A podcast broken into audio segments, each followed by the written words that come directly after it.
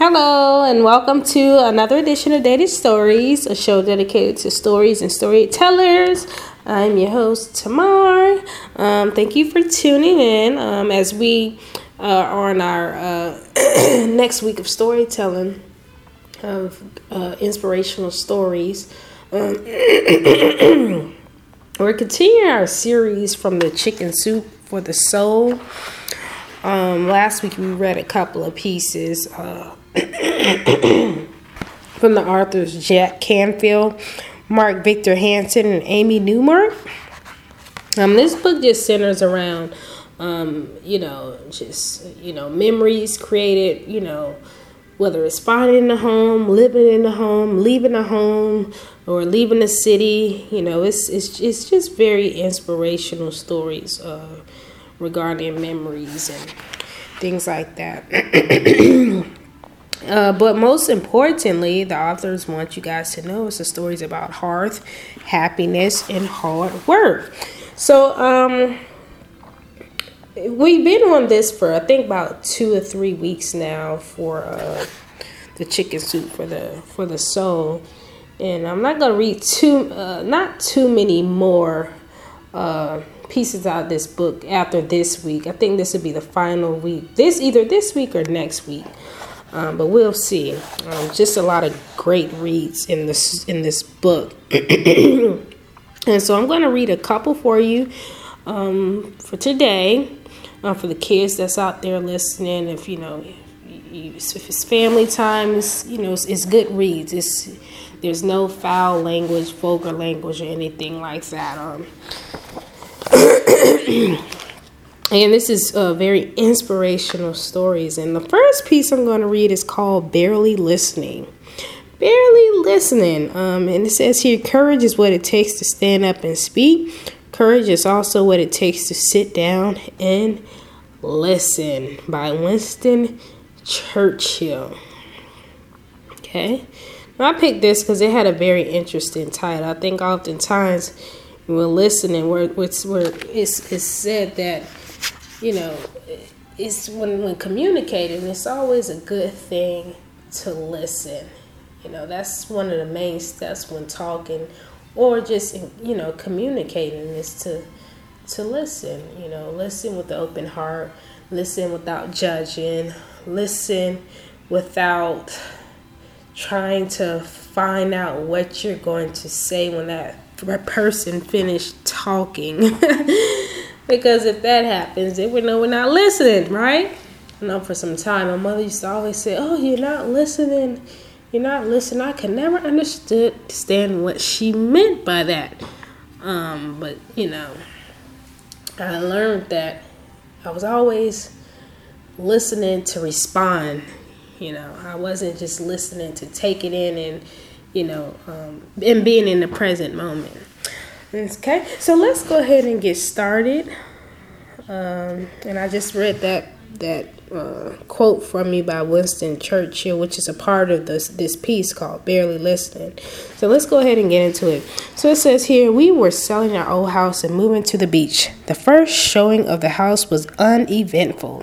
I waited at my neighbor's house until the tour was over. The potential buyers were overwhelmed. The next showing went a bit differently. After the tour, I watched the real estate agent and her clients drive away and return home for my neighbors change my neighbors to change clothes.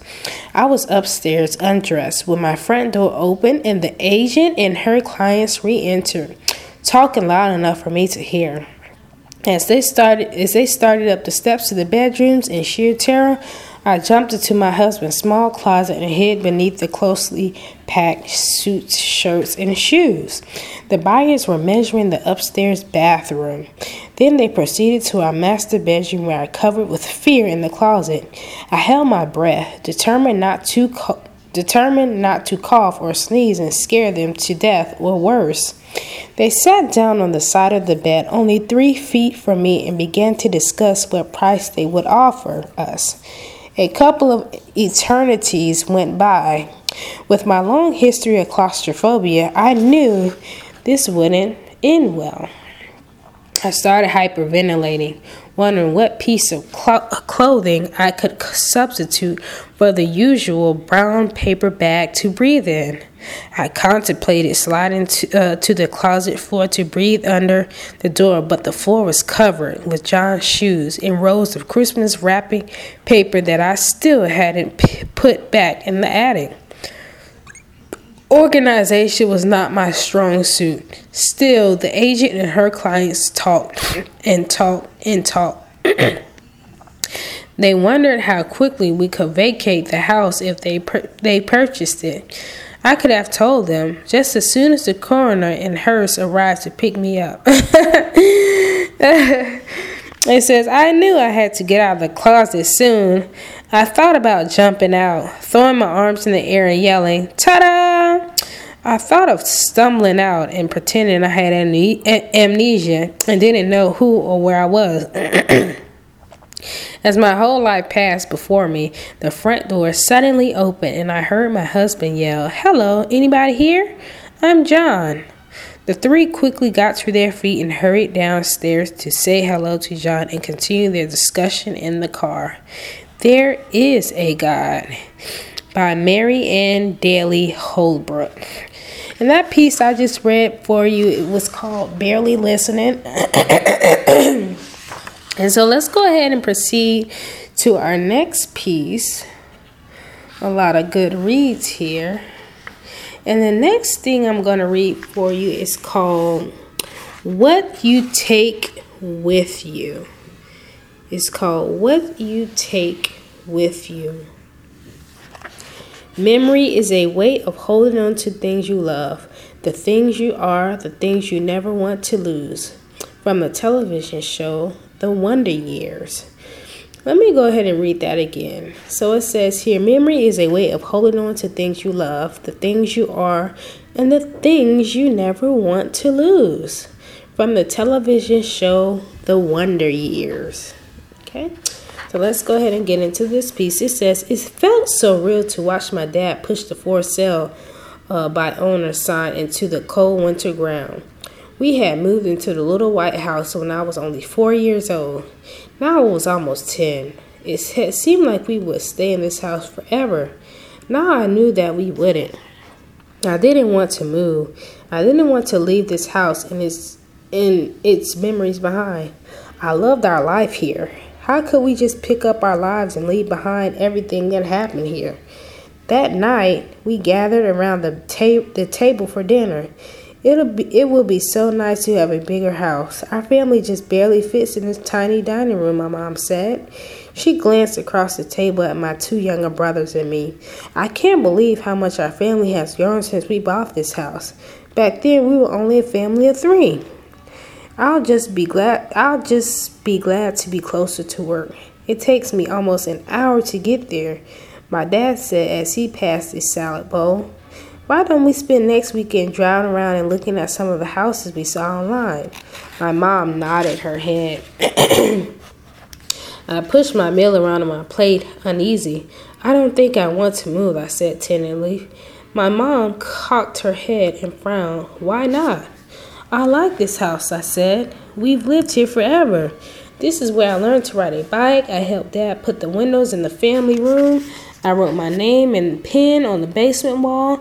I don't want to forget all those things. We're going to move into a new house where you'll have lots of fun and make new memories, my dad said. I promise. I hung my head. Okay. We spent the next several months looking at houses. I didn't want us to find one. I knew that it would just bring us one step closer to leaving our home. One day we looked at an old Victorian home on the Mississippi River. it had a nice yard with a big tree for a swing. The staircase was curved, and there was a secret secret door underneath it. there were enough bedrooms for my brothers and me to each have our own, and it was only 10 minutes from my dad's job. My parents loved the house. I wasn't so sure. The house was nice. That wasn't the problem. I just didn't know how I was going to leave behind a home filled with such great memories. It took a while to iron out the details, but a few months later, my parents told us that we were buying the house. Not long after that, a buyer started showing interest in our home. Soon papers were signed and we began to prepare our old house for a new family. One day, my mom and I sat on the living room floor packing our belongings into big brown boxes. I still wasn't at peace about the move, and my mom could tell.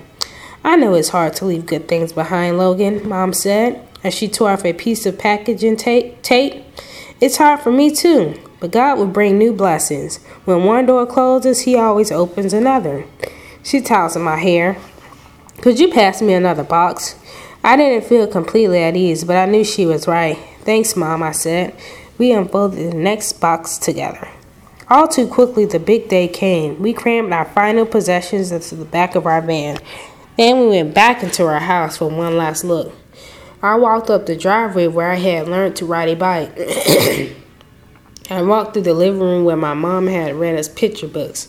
I looked out the windows that my dad and I had put in. Then I went to the basement where I knew my name was scribbled on the drywall in ballpoint pen. It was gone, covered by a few strokes of paint. I guess that's just the first memory to go. I thought as I slid my finger of the spot where I had written my name years ago. And then I noticed something I had missed before. There was a crisp cut square around the place where my name had been. The, the saw lines told me everything that I needed to know. Somebody had very carefully cut out the square of wall with my name on it and replaced it with a new piece so that so that the memory wouldn't be left behind. And suddenly everything felt better. I understood what I had been missing all along. We might be leaving our old home behind, but we're taking our memories with us. Just like that square of wall, it wasn't really the house that mattered. It was the memories that that we had filled in, that we had filled it with. We could take those with us no matter where we live, and we would add to them in our new home. I walked slowly up the stairs and found the rest of my family. I think I'm ready to go, I said. My mom smiled at me, knowing that I had found my peace. As we walked out of the house and piled into the van together, we said goodbye to our old home. It was still sad to leave that place we had loved so much behind, but we had our memories tucked inside our hearts. That's what mattered. By Logan Eliasson.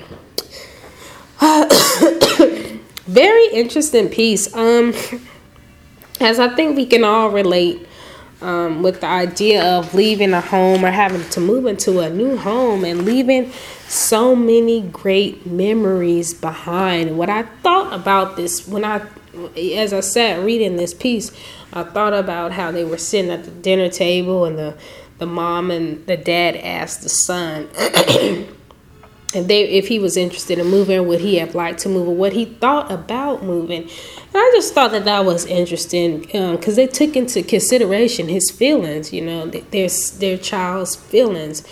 You know oftentimes unfortunately you know parents are just you know move just to move and not really take into consideration what the child may think or may want or even consider their feelings. Um, it doesn't necessarily have to be their say so, whether whether or not you know you all move or not. But you know what's most important is you know allowing them to express their feelings concerning a move. So I thought this was just a very relatable piece. Um, and again, this book is called Chicken Soup for the Soul, Home Sweet Home Edition. As you can see, um, with the, you know with our series concerning this book, a lot of the subject matter has you know been about uh, creating memories within the home, whether you're leaving the home, buying a home, selling a home, living in the home for years and years. And, you know, um, as the author states, it's just stories about hearth, happiness, and hard work. And the authors are Jake Canfield, Mark Victor Hansen, and Amy Newmark. Um, I think we're going to close that out for today. Um, I read two pieces, and I think that's going to be it for today. I would like to uh, thank you again for tuning in for tuning in. Sorry. Again, this show is called Dated Stories, and it's a show dedicated to stories and storytellers. I am your host, and this completes our show for today. Thanks again for tuning in. See you next time.